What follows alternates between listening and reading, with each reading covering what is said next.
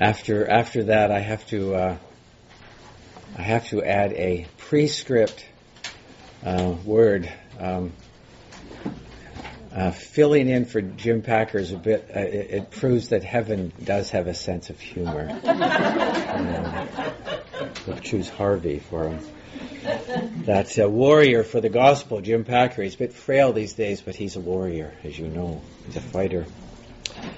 So I, um, I thought uh, being asked on some bit of short notice had to do something seasonal and it dawned on me, I'm sure it's dawned on you uh, at times, that at, at Advent, we're in Advent, and as we approach Christmas, what would we do uh, without Luke mm-hmm. and his gospel? At this season, we'd be missing so much.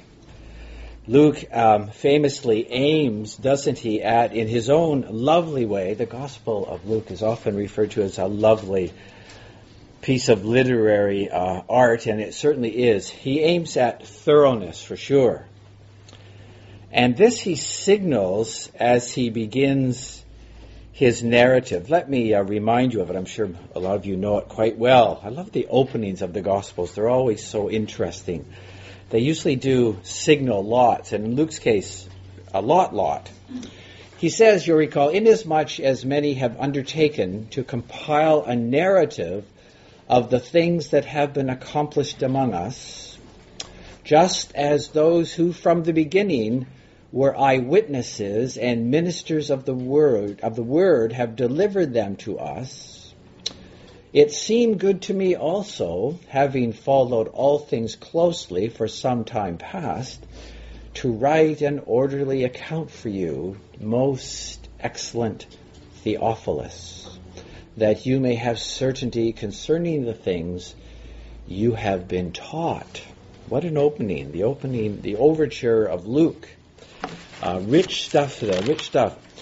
Is that not, uh, it's worth unpacking that for a bit. So we begin this morning. That is quite revealing. Luke tells us here that many were writing about Jesus, many we're writing about Jesus by the time that Luke began his own remembrance of Jesus. Many. How many, many, he does not say.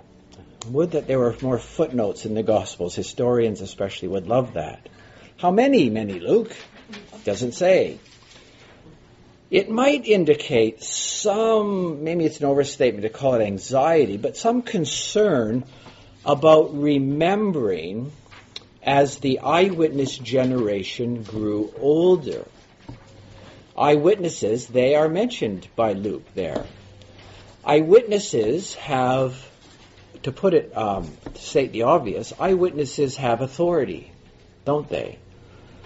Uh, also, they have they uh, those taught by eyewitnesses likewise have a bit of authority.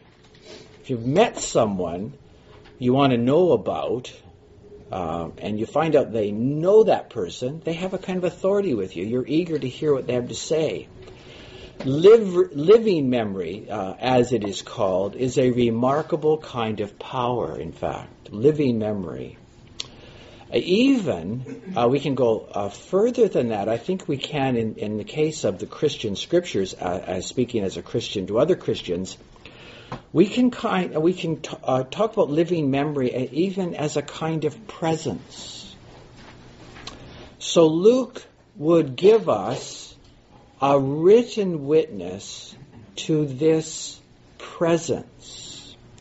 Or Luke's gospel, like all the gospels, like scripture as a whole, it's a form of presence. I find that very helpful and moving. I first read that kind of language about Scripture from a, a Russian, he's, he's, alive, he's uh, a contemporary, a Russian medievalist, who talks about uh, writing as a form of presence. He's a Christian too, this uh, writer. Uh, put this a bit formally. I find it helpful sometimes to put things a bit formally. God has ordained that His Word written and preached is a form of divine presence. Wow. When you open a Bible, as, as it who's the writer in the American writer? Annie Dillard says when you go to church, you should put on a seatbelt. Maybe when you read the Bible, put on a seatbelt. You're in the presence of something divine. Properly understood, that has to be unfolded. Theologians do a lot of work unfolding that kind of thing for us. At Advent, we remember, we especially remember that God, that heaven, has caused, you know these words, Holy Scripture to be written for our learning. So today is a time together to read, to mark, to learn, and hopefully, hopefully inwardly digest, you recognize the collect language, I know, a part of this divine presence that God has given us.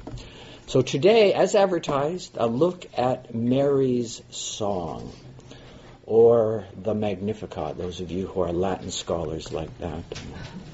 The Latin title of this song, My Soul, where the title comes from, My Soul magnifies the Lord. So before we begin uh, and go further, let's say a word of prayer. Our God, we thank you for this mystery of Holy Scripture that uh, we want to learn, mark, and inwardly digest uh, so that we may glorify you with Mary, to magnify your name, and that uh, in it all, as you desire that we would be blessed. We pray that you'll be with us, Lord, as we look at the things of the gospel together. Amen. Amen. Luke remembers for us again why Luke's gospel is so uh, so lovely and so helpful for us as Christians. He remembers for us some very early things. It's one of his um, uh, gifts that he wanted to write for Theophilus. The young adolescent Jesus, well, Luke uh, uniquely remembers he was about 12. He tells us his age. Uh, conversing with teachers in Israel, specifically teachers in the temple. Uh, he had gone missing uh, from his parents when he uh, uh, visited the temple for some conversation with teachers. And when he was discovered by his parents, you remember this story, uh, he responded to their agitation, uh, uh, understandable agitation. He responded with the famous, uh, somewhat enigmatic words, perhaps, Did you not know that I must be about my Father's work? That I must be about my Father's business? I believe King James would translate that. Perhaps Theophilus had asked for some early pictures of the man Jesus that he was learning about. And that, as Luke says, many were remembering by writing about Jesus. He grew up, says Luke, under the authority of his parents, growing in stature, growing in wisdom. One of Luke's beautiful little comments. Anything earlier, Luke, Theophilus might have asked, and well, yes, uh, Luke may have inquired from Mary herself. Earlier, perhaps uh, he had gone to speak with Elizabeth, the wife of Zechariah, the temple priest. Perhaps he had met with brothers and sisters of Jesus. And from these, he had put together the story of a uniquely, we can call it a mystery laden um, my words, I don't know if this is a good way to think of it, but I think uh, Luke has given us sort of a first framework to look at the man Jesus. Jesus, yeah, an early framework that Luke wants to give to give us this story. Uh, we now know, uh, and the Holy Catholic Church knows, that's who we are here this morning together in obedience to the Word of God says, we said it this morning, you'll be saying it later today at service, you go to born of the Virgin Mary.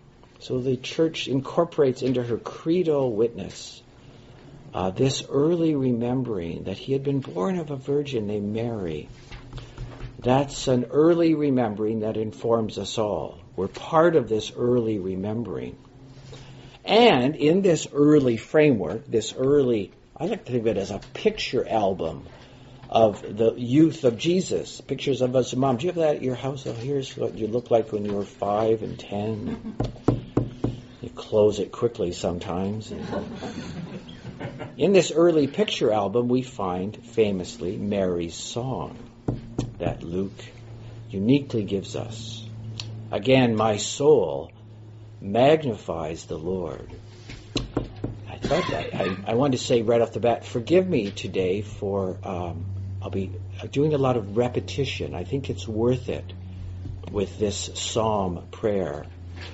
Uh, Soren Kierkegaard, we heard about him last week from Brother Joe over here, wonderfully. Uh, he says, you know, that faith is repetition. You keep on repeating faith. It can't sit stale in you. You keep repeating it. Scripture is for constant repetition. My soul magnifies the Lord, says Mary as her, uh, her famous song prayer begins. Elizabeth famously, just before this song is recorded, Luke has told us that Elizabeth had greeted Mary as the mother of my Lord. Amazing. The, the, remember the moment uh, Mary greets Elizabeth and she's the babe in Elizabeth's womb leapt. Very talk about mystery laden narrative. Uh, and Elizabeth wants to know about the mother of my Lord. The mother of my Lord. So Mary begins and says, My soul magnifies the Lord. The church must always, uh, with Mary, as Luke tells us, ponder these things. Luke goes out of his way to tell us that Mary was a thoughtful person, and she pondered the mystery that she'd been involved in, that she got caught up in.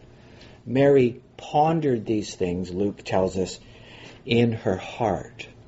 The church does that in many ways certainly theology is uh, a pondering. Theology thinks. Theology, uh, hopefully, prayerfully, uh, seeks illumination. Prayer itself and theology, properly understood, they are uh, an arduous task. Uh, you're meant to struggle. The gospel helpfully tells us struggle with this, ponder it, You'll grow in your understanding of it. Uh, Peter Taylor Forsyth uh, is a great teacher of the how prayer is an arduous activity. Mary may have arduously thought about how to speak about what she was caught up in. She pondered these things in her heart. Mary is famously, of course, with child. But this child enters the world, well, um, shall I put it this way, trailing clouds of glory. You may have heard those words. Wordsworth may have there indulged in uh, magical thinking. Mystery is not magical thinking, it's weightier than that. It's a divine revealing of things that we would otherwise not know. But Luke certainly has been made aware in his inquiries of a something strange going on here in the birth of Jesus, strange in the birth of John the Baptist. The mother of the Lord, the mother of the Lord magnifies this Lord. To call it paradox seems pathetic. It's more than that. It's only a divine action that brings about such mystery. The mother of the Lord magnifies the Lord. I mentioned Peter Taylor Forsyth. I've been reading a bit of him recently. So helpful. All, all, for many years, I've loved his. He was a Congregationalist, born about 1860, died about in the 1920s. He speaks of God our Savior at this kind of season, uh, emptying himself, the famous language of Paul in Philippians 2. And Forsyth, again, the theologian, arduously struggling with, well, what's going on at Advent and Christmas? He talks about the Lord entering into the oblivion, I love his language here, the oblivion of birth. The emptying of God, the second person. And we, we don't know about our birth. He, he, he entered into our oblivion. Where were you when you were born? Do you understand the mystery of how you were formed in your mother's womb? No one does. He entered into that oblivion. And then, as Forsyth says, he joined us in, oh, I, this language, he joined us in the humiliation of life. There's a weighty word. Theologians do ponder and say weighty things the church uh, learns in her his, the church's intellectual life, her thinking life, her inquiring life, her pondering life. The Lord Jesus, second person of the infinite Trinity, has joined us in this humiliation of life. Life is a humiliation. It's more than that, but it is he entered into this vale of tears where things go so catastrophically wrong.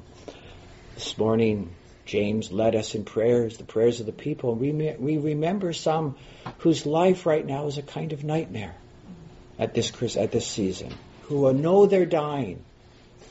Uh, life has become, at one level for them, bitter.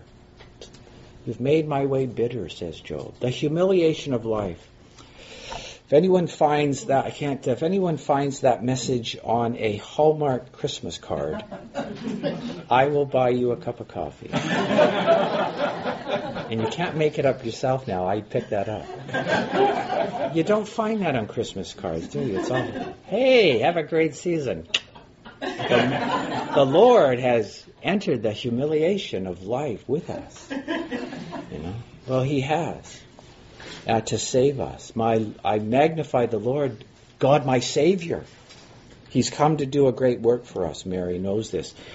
My soul magnifies the Lord, and my spirit rejoices in God my Savior. That's famous, of course, Hebrew parallelism, as you know. When you read about the Psalms, you always hear about parallelism. The Jews um, wonderful people of God love to say a, a, sentence and then say it again, sometimes in a slightly different way, sometimes expanding, but essentially saying the same thing twice. So magnifies is paired with rejoices. My soul is, pair, is uh, uh, paired with my spirit. Same thing, soul and spirit there, a bit of Bible wisdom and knowledge there. And then is paired the Lord and God my Savior. The Lord that Mary refers to is God, my Savior. I'm a Protestant. I don't apologize for that. But calling Mary uh, with our Roman Catholic brothers and sisters, calling her the Mother of God, my Savior, is in Holy Writ. It was used in a particular moment of history to do some uh, good hard work of theological clarification. But Mary is the mother of God our Savior. And we don't have to apologize for that language or back away from it. Mary is the mother of God, the Savior. There it is. God has looked upon Mary. Um, I know this is only good for people in the front row, maybe the second, but uh, if you, uh, as I refer to these uh, these uh, moments in the song, you'll, you'll see it in your handout.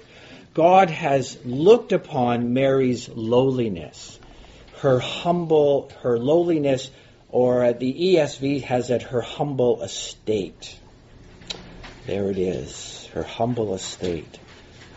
So, what is unstated here, the church will get around to saying in different ways and expand on it. For he hath, Mary says, regarded the lowliness of his handmaiden.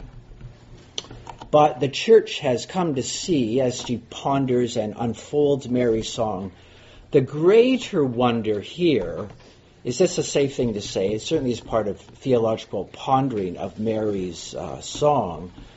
The greater wonder, perhaps, is that in Mary's womb, God has made himself lowly. He beholds the lowly handmaiden, but he has made himself lowly in his identification with us in the humiliation of life. God makes himself low, uh, lowly. It's the season for celebrating these kind of things. Uh, along the way, just a couple of times, I can't resist. Do you know the poet uh, Gerard Manley Hopkins? He just he just says so simply, "God's infinity dwindled to infancy." Mm. It's worth pondering in our hearts. With poetry, as Ed Norman helped us with music, the church unfolds and celebrates and finds ways to remember God's infinity dwindled to infancy. Dwindled to infancy. Wow.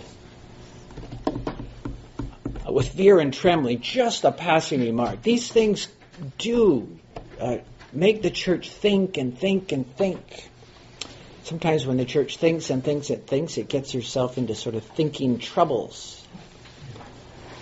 So Calvin, uh, next year we're celebrating the uh, remembering uh, the half a millennium uh, since the Reformation.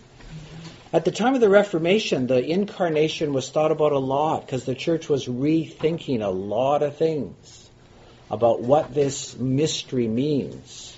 God taking upon himself flesh. Calvin believed that the Word became flesh.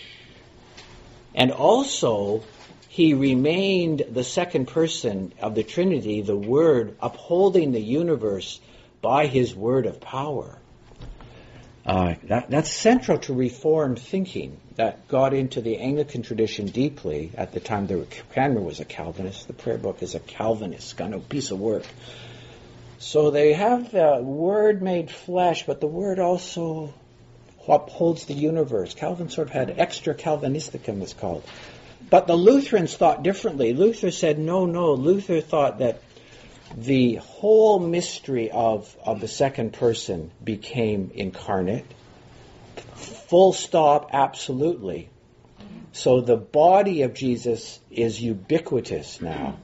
So the Lutherans think that on the holy table, the Lord is present in his body, and the Reform said, no, he's there spiritually. See, you can the church can think theologically about the, this uh, incarnation thing. It has rich, amazing possibilities in its unfolding. The church must ponder this. Where is the body of Jesus now? It was in Mary's womb. Now it's at the Father's right hand. Is it ubiquitous? When, when you meet Jesus in prayer, are you meeting his body? Meet him through his spirit? End of, end of theological footnote. Just to show you, the church has to ponder this deeply. We celebrate it in song, we remember it in poetry, but the church goes on thinking about this mystery. God means us to think about this mystery. I received the bread and wine this morning, and I need to ponder that in my heart with, with, with as Mary did. What did I receive today? It's worth thinking about. Not to become intellectually perplexed, but because it's a good thing to think about the gospel. What did I receive today? It doesn't matter if I understand it much. God gave me His grace by meeting Him in the word preached, the bread and the wine. God has made himself lowly. The letter to the Hebrews says that Jesus is not ashamed to call us his brethren. He calls us his brothers and sisters, the letter to the Hebrews says. So God is not ashamed to become one of us and to have a mother. I just, I'm sorry to repeat, but this, surely, if that's not worth repeating and pondering over and over what is in Scripture.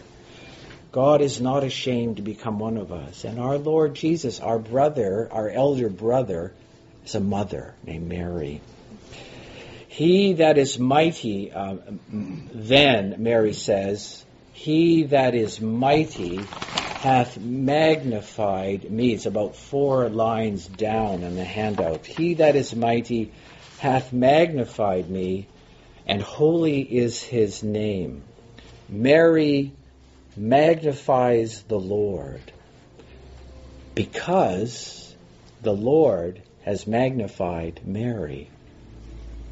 Mmm. Just noting the obvious, what's on the surface here, is wondrous.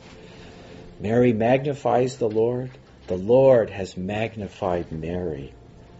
And so it's no wonder then that she goes on to say, All generations shall call me blessed. I have been so magnified to be the place where the second person of the Trinity, she didn't know that language, took up his residence to come into the world to be with us. Again, excuse me for the obvious, but uh, it's wonderful to rehearse the obvious. All generations should call Mary blessed.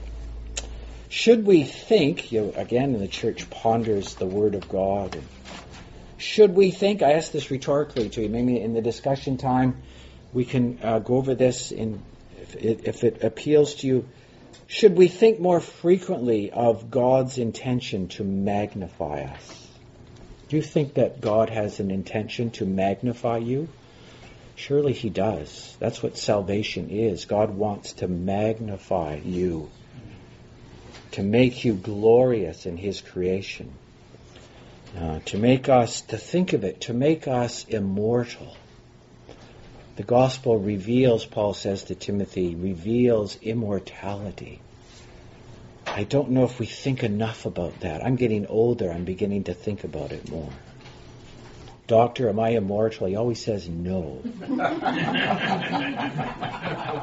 Even after I got a, uh, I got a pneumonia shot this week, is that going to make me immortal? He said, Sorry, buddy. The immortal stuff is uh, uh in the back. You got to pay big bucks for it. I'm not immortal, but I, maybe someday I should say to him, Doctor, I am immortal.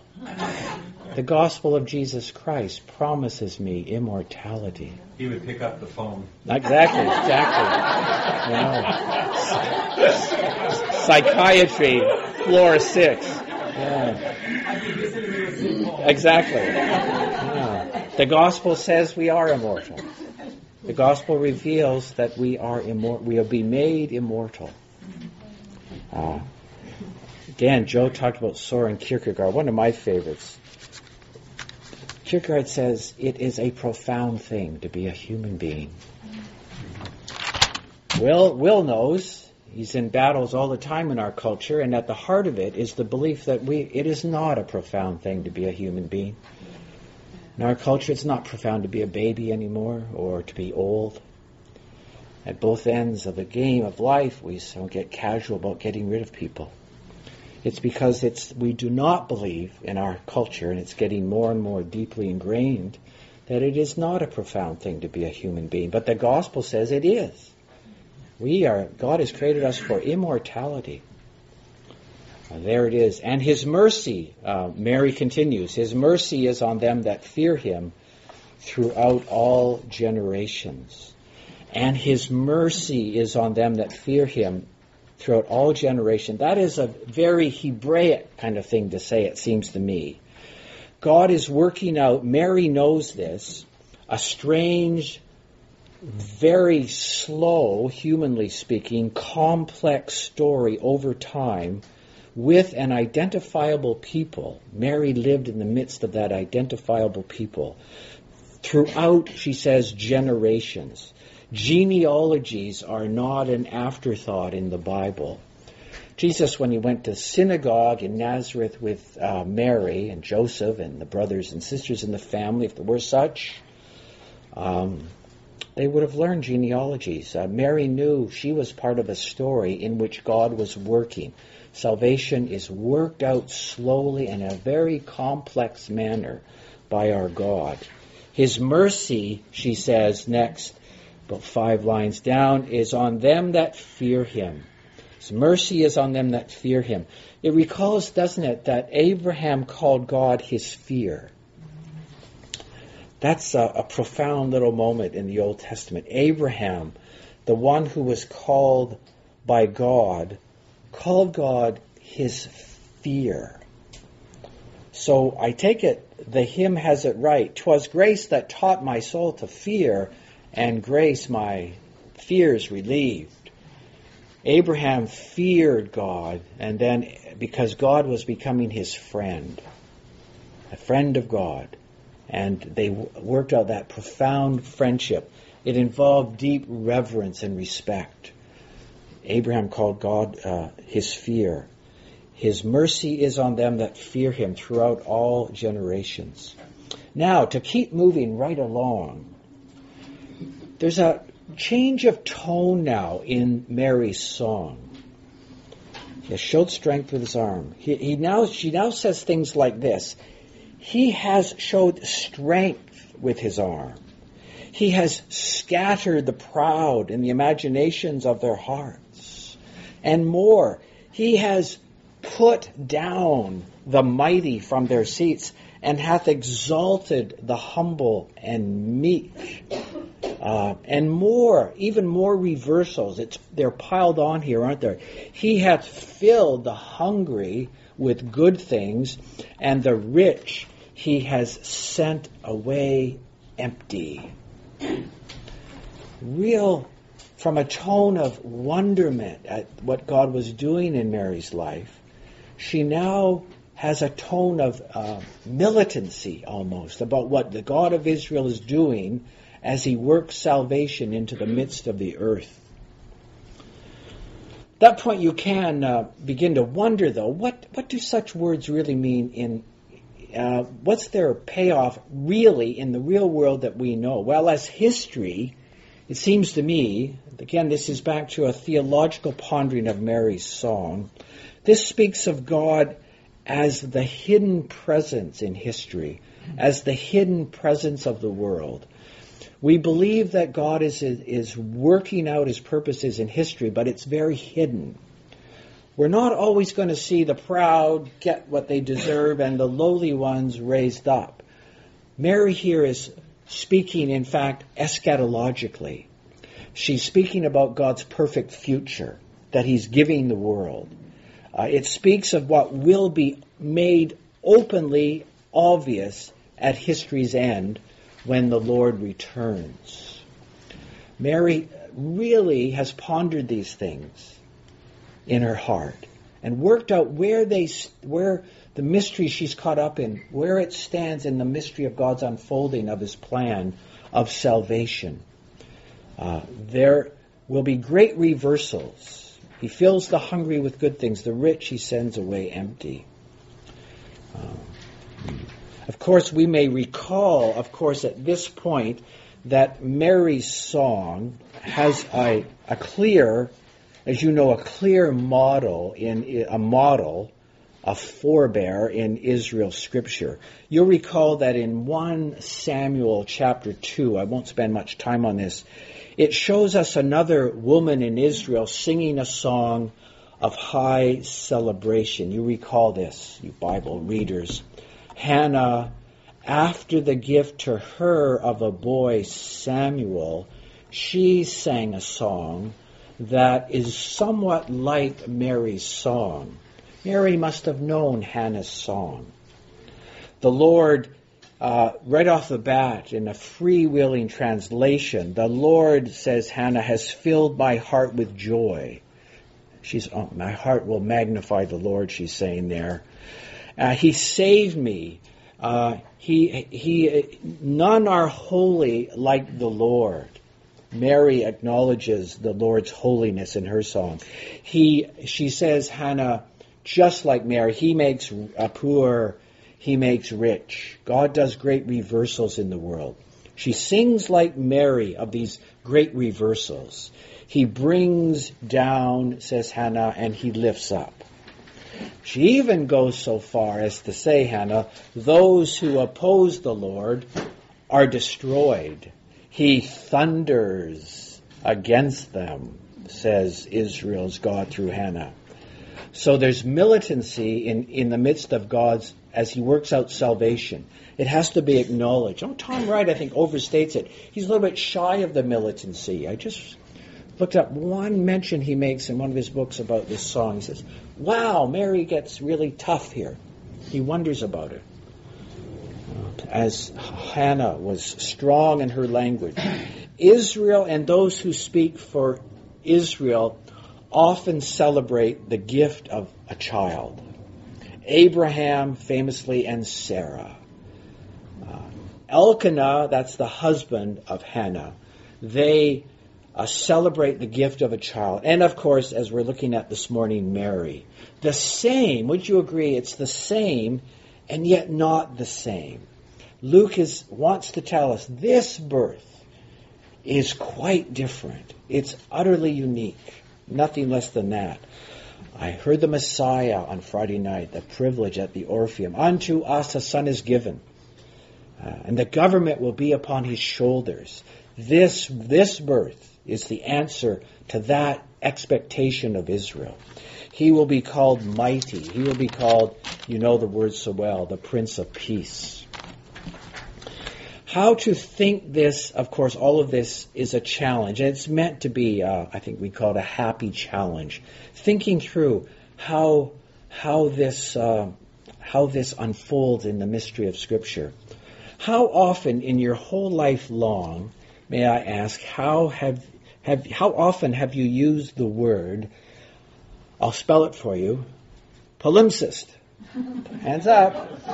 How I've never used it in conversation. Maybe once in. Do you know the word palimpsest? Not respectful. Yeah, there you go. Just for the curious, P A L I M P S E S T, palimpsest. A dictionary definition of this uh, obscure word goes like this. It's actually an important word. A parchment, manuscript, etc., written upon two or three times. The earlier writing, continues the definition, the earlier writing having been wholly or partially erased to make room for the next. Apparently, it's from a Greek word that literally means scraped again. Palimpsest. Think there's a book called Palimpsest. By, uh, that little dictionary interlude, um, if it's obvious where, where this goes, it gives us a sort of picture of how revelation in Scripture works, seems to me. God reveals, God promises, and in doing so, He creates meaning and spaces, if you will, for more revelation. He wrote a story about Abraham and Sarah and their kid. This Elkanah Hannah story they're like manuscripts, and then the Spirit comes and says, let's tell this story over again, and writes over it like a, oh, a palimpsest it would be called. Yeah, that's how Scripture works. It's not sort of linear, it's that's over now. No, the later stuff is sort of pictured with what came earlier. And it teaches, it reveals the meaning of what comes later. That's why the church never dreamed, really, of getting rid of the Old Testament. We don't understand Jesus without the Old Testament. Mary doesn't understand what's happening in her womb without the story of Israel as a framework to understand it in. So Luke records this uh, wonderful fulfillment of earlier mysteries of parents with children. God was preparing Israel, giving her an expectation of how this story was going to go. Hannah's, Hannah's story of a child given, the child was Samuel, recall, for a special prophetic and priestly ministry, again, now told again, but with a fullness all but unthinkable in its glory, as Luke puts it in front of us. And Mary then speaks of this strange, if you will, way of Israel's God. He, she continues in her song, we get towards the end of it here. He, remembering his, mercy, his mercy, hath helped Holpen, the, this is from the prayer book, this Magnificat. Mm-hmm. He has helped his servant Israel. Mary remembers this whole thing I'm involved in is part of Israel's story. There's no gospel without Israel's story. Jesus, in a sense, is, is Israel. He's Israel's true identity. Yes, he remembering. May we gloss that I, I, with reverence, of course, as God remembering that he has more story to tell. God remembered that I haven't quite finished that story yet that I'm working out in the middle of the world. Hannah's song must be a part of this uh, this ongoing revelation. This uh, one more time, I promise not again. This palimpsest. You can start using that in conversation if you don't expect comprehension. Yes, you, yes, he, God, has promised to Mary's and Israel's forefathers that he would fulfill his words to Abraham and his line forever. God remembers Abraham and Sarah. He remembers Hannah and Elkanah. He remembers and he fulfills what the story he's telling. And Luke says, this with Mary's help, obviously. The story has taken an astonishing turn here. The infinite has dwindled into an infinite, uh, uh, an infant. Well, if Mary had read Hopkins, she would have incorporated a bit of. Luke, Luke, obviously, to repeat, intends completeness. He intends thoroughness, and so does Mary. She praises within heaven's plan, within heaven's story of uh, salvation. Mary's happiness, if you will, is Israel's happiness. Mary's happiness is our happiness. She sings sort of on our behalf, doesn't she? We have entered into the mystery of what happened to Mary. I must close. I must close because I want lots time for feedback and um, conversation about these wonderful things.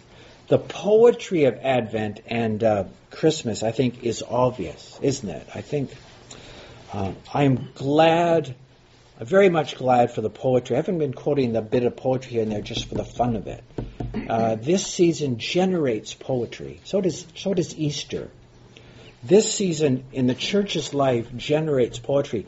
It's hard to imagine this season without its music. That's why a couple of weeks ago to hear Ed Norman playing centuries of glorious song and music about Advent mysteries and Christmas mysteries is no entertainment for the Christian, is it? It's part of palimpsest. The church tells the story over and over again in poetry, in song and music, in deep theological, arduous work theologically. And I think it's true to say, as Becky reminded us last week, in architecture, in how the church struggles with art is really important because it's our way of saying see what God has done? It's a, it's a form of word architecture and, and the arts in and, in and outside of the church space, as Becky was talking about last week, is so important. Um, about and this season highlights it. It seems to me, it's not an accident that Luke remembers Mary singing a poem.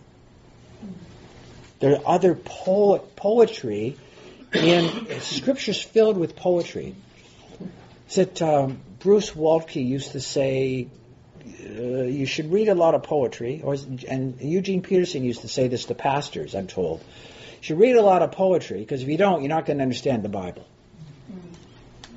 The Holy Spirit loves poetry. Oh. Wrote lots of it. Psalter's poems. The Lord's teaching takes on the cadences of poetry in the Sermon on the Mount and other places. Paul wrote hymny, sounding poems, Philippians 2, though he was in the form of God.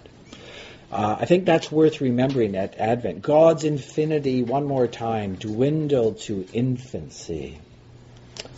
Eliot and Milton and Hopkins and lots of others, and the hymnody that we sing at this time of the year is such a joy.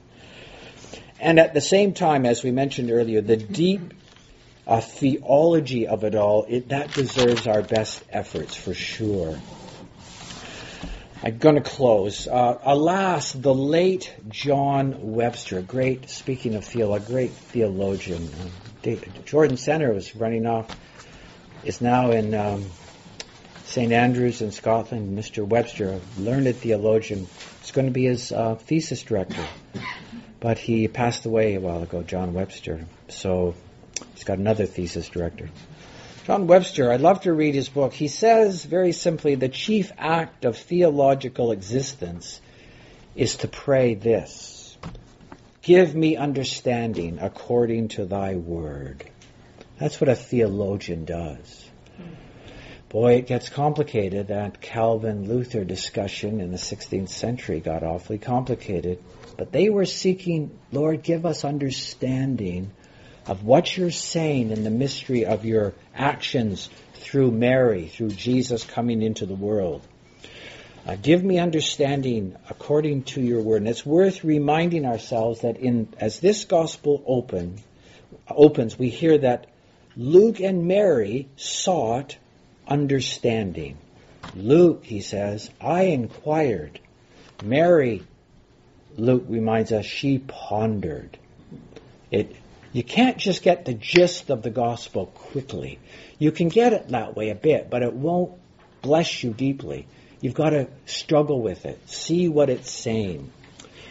Um, Mr. Um, Mr. Webster talks about in this regard, we seek an intensive apprehension, intensive apprehension of these things. And so should we, of course. Mary pondered because she wanted to understand what was going on here in the mystery of what was happening to her. And the Word became flesh, for sure. Yes. Uh, Mary thought to understand that. We should not be surprised at the, uh, it seems to me, at the formal beauty of this, uh, of this song that Mary sang. Mary pondered these things. She thought about how to say this mystery that had surprised her life, if you will, if that's the right way to put it. The beauty of Luke's gospel is part of the revelation, the poetry of it, this high mystery.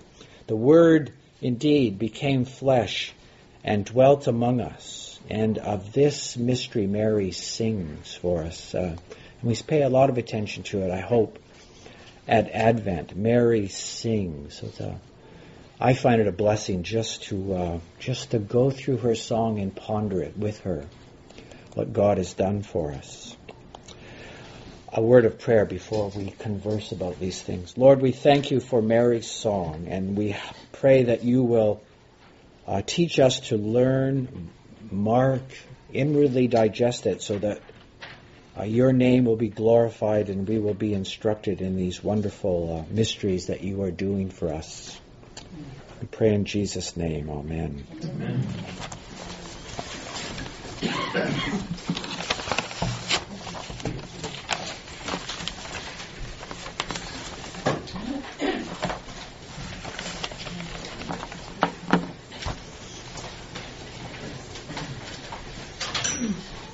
Well, there we go. It's too bad you're not in the back of the room to ask some questions. Do you want me to ask myself some questions? Mm. You don't look like Jim Packer. Mm. But, sir, good sir. Can you can you remember? Uh, can you sorry remind us when Luke was writing? Because what you said mm. about eyewitnesses is, is, is really yeah. important, and of course, is that Richard yeah. Bauckham book, uh, Jesus and the Eyewitnesses, yeah, which is yeah. so worth.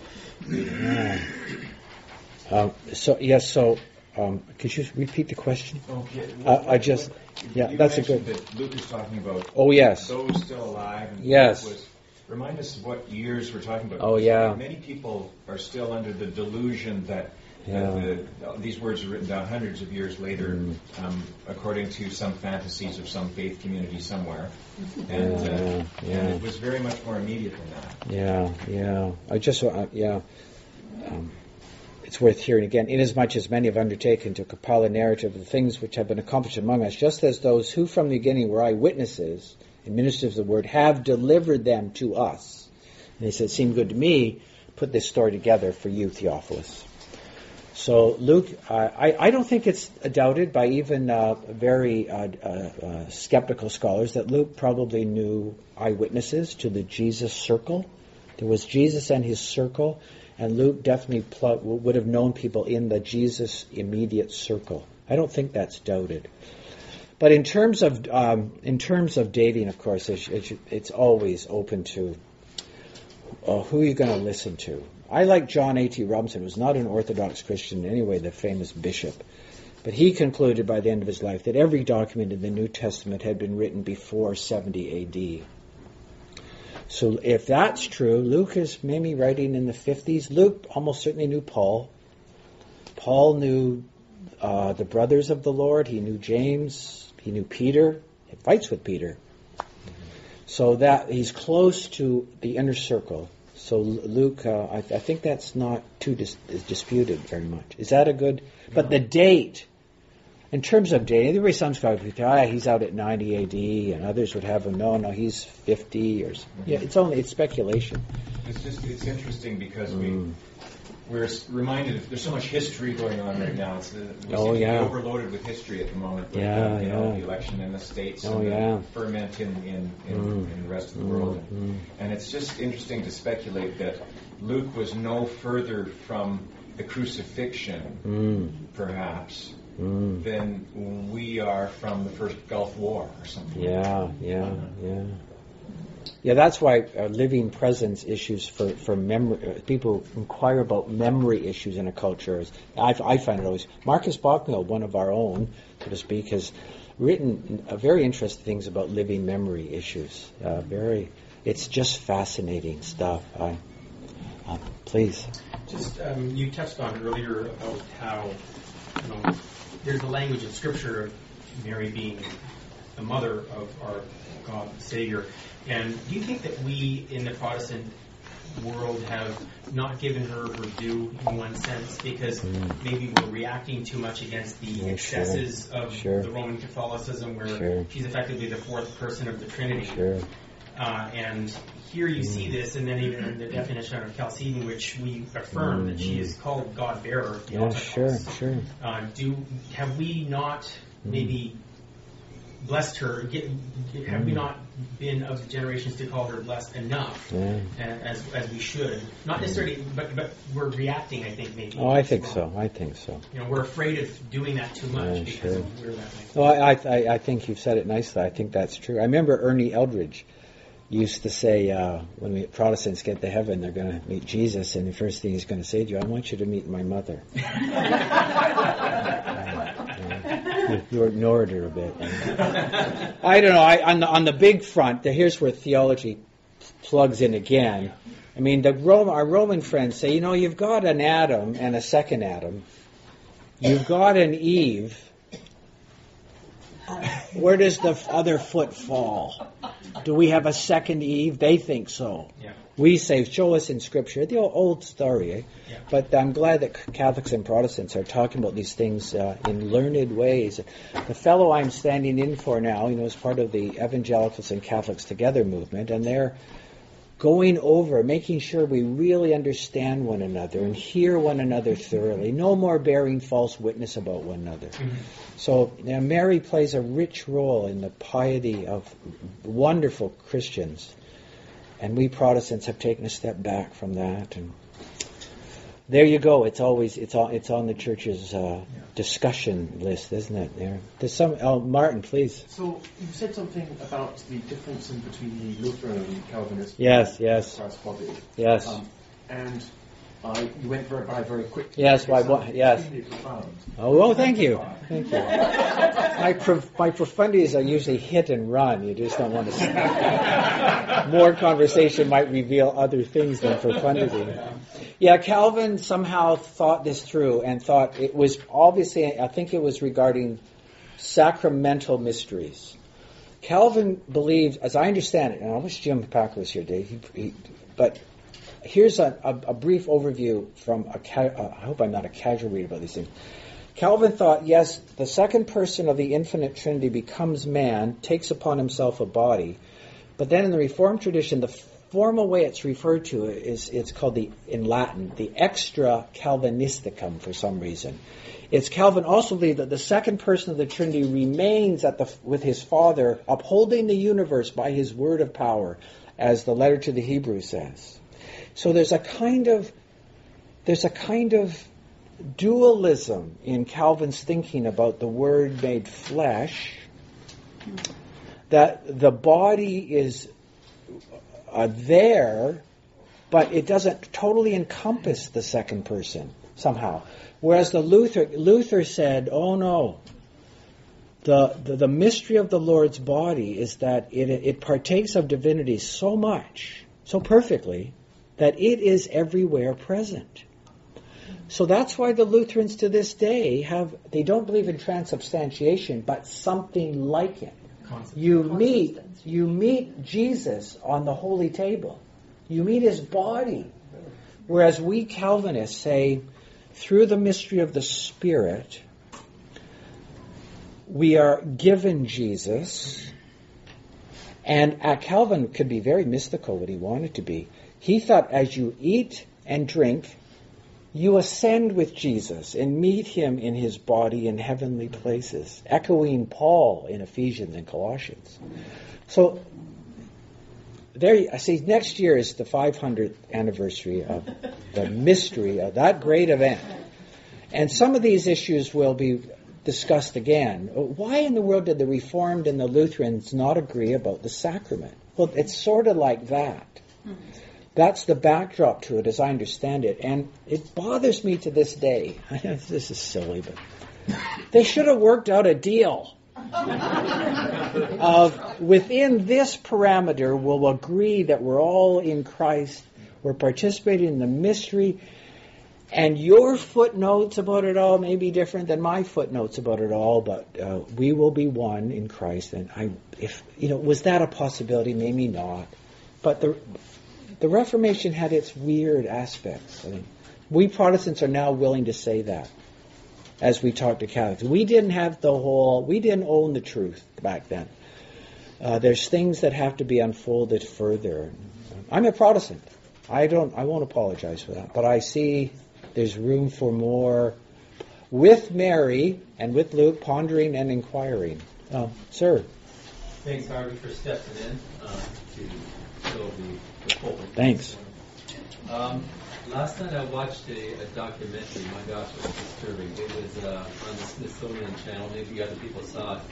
So it was on the, the decadence of the West. Mm. And the thesis of the documentary was that the Western world is is in decline. Mm. Like all great empires, when they reach their zenith, uh, they then may start to crumble. So many descriptors of, or evidences of how that is happening in the Western world, uh, primarily focusing on the United States. Consumerism, a variety of indicators. Um, so with that in my recent background of last night, I was intrigued with Mary's descriptor of uh, the word emptiness and the rich he has sent away empty. Yeah. And I just, uh, I just the, the spiritual assessment mm. of that, uh, that human experience, mm. that when we part from God, we're, we're left with emptiness. So yeah, just yeah. a comment. Yeah. Well, uh, my own prejudice, I'll let them show here. I mean, on uh, the the the uh, the amazing scholar, whatever else you think of him as a man, but the, uh, Charles Taylor has uh, un- unpacked uh, our the humanism and the unbelief of Western culture, uh, and, and he sees it as as indeed the humanism is crumbling. It's fragile. It's one of his favorite words. That the, the richness of our culture is unsatisfying, and all around us, he would say, in with great scholarly detail, that is evident. Humanists, the, the formal guys, just despise Taylor because he's, with such scholarly acumen, shown that their worldview is just, it isn't working anymore. He calls humanists, interestingly, the worst conversation partners in our culture. because if you ever meet them, I meet one once a week. We get together. You cannot get through a barrier that is up there. Oh, religion's bad. It's the Crusades. It's you know, you people are warriors. You're bad. You just can't. But it's it's a fragile absolutism. I think. So you just patiently listen. Mm. The sovereign self, the rich self, is the sovereign self. Taylor would say, and it needs it's it, it's made to be poor and receiving life as a gift with praise to magnify our Creator it's the first step towards sanity, isn't it? Mm. What's the name of that book? Uh, a Secular Age, Charles Taylor. Charles Taylor. It's a oh. There's also a book called How to Read Charles Taylor by Christian philosopher, which I've read both. I'm quite proud. There's, there's also there's uh, also um, Lang or not Lang lectures. Yeah, he did Lang lectures. Yeah. But the CBC ones, you can you can get those. Yeah. Massey Massey yeah. lectures. Taylor's you can get yeah. a script of that, and that's yeah. quite um, easy to understand compared to. Taylor's not a card-carrying uh, evangelical Christian in any minds. He's sort of a liberal Roman Catholic, but he's really got his uh, his I think this his hand on the pulse of, of where what, where we are now and the the strangeness of where we are now. I think. But I, s- um, um, who's this on my left? Uh, we have one bonus Oh, question. oh, at the oh, back. One bonus. a bonus question. I'm just amazed with um, the way Mary finishes. This is before the descent of the Holy Spirit. Mm. She's already aware of Trinitarian. Oh, okay. okay. Uh, th- th- that's not in Luke's text. Th- This was taken from the prayer book. So, Oh. but she is, she is, um, you know, she's im- implicitly a Trinitarian. We'll give her that. Yeah. Sorry, I missed, I missed, I think John had his hand up for quite Yeah, a while. I, I, you know, the Catholics, where did the two things when you said the Holy Spirit loves poetry? Poetry is kind of like a blending pairing and rhythm of words. It's a pleasant way to use words. But the Catholics and the Queen of Heaven, where, Mm. who, who, and where did they start using the term? We both use Mother of God, Reform Mhm. and Catholic, yeah. But where did they develop the term Queen of Heaven? Mhm. I wonder.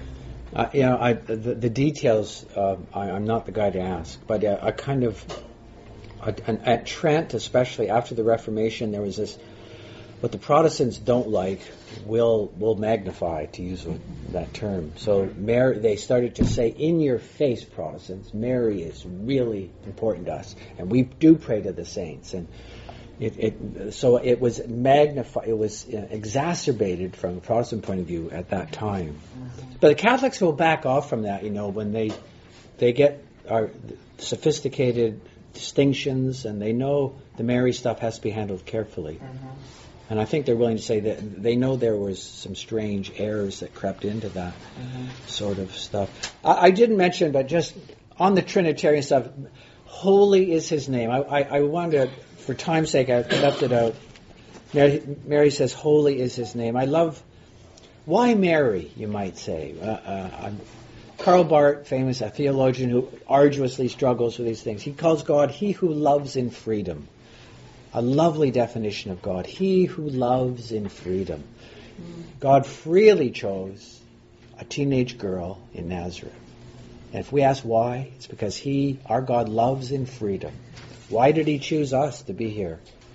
Knowing Jesus. He loves in freedom. He's shown us His salvation. So